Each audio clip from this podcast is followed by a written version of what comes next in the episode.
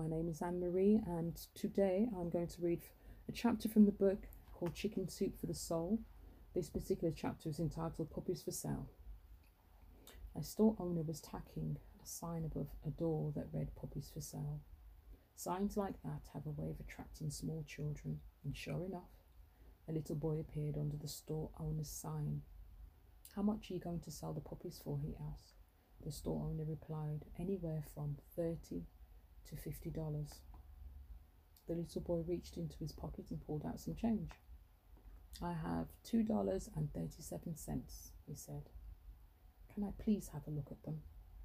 The store owner smiled and whistled, and out of the kennel came a lady who ran down the aisle of the store, followed by five teeny tiny balls of fur.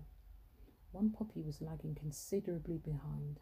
Immediately, the little boy singled out the lagging, limping puppy and said, What's wrong with that little dog? The store owner explained that the veterinarian had examined the little puppy and had discovered it didn't have a hip socket. It was always it would always limp. It would always be lame. The little boy became excited. This is the little puppy I want to buy. The store owner said, No, you don't want to buy that little dog.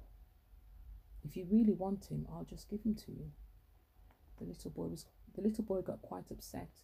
He looked straight into the store owner's eyes, pointing his finger and said, I don't want you to give him to me. The little dog is worth every bit as much as all the other dogs, and I'll pay full price.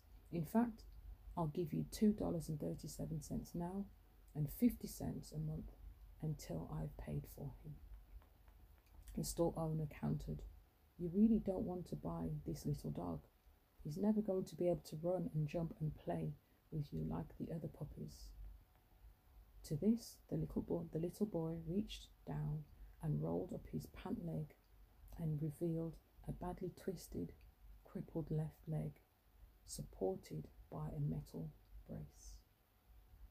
He looked up at the store owner and softly replied, Well, I don't run I don't run so well myself, and the little puppy will need someone who understands. And that was by Dan Clark. Weathering the Storm. Well, I think it's a lovely story, and I think the story, the, the closing remarks of the story, um, um, that the little boy, the little puppy will need someone who understands, speaks for itself, and I, I really can't add to that other than that we, we all, at times, different points in our life, we all need people that understand us and understand what we're going through.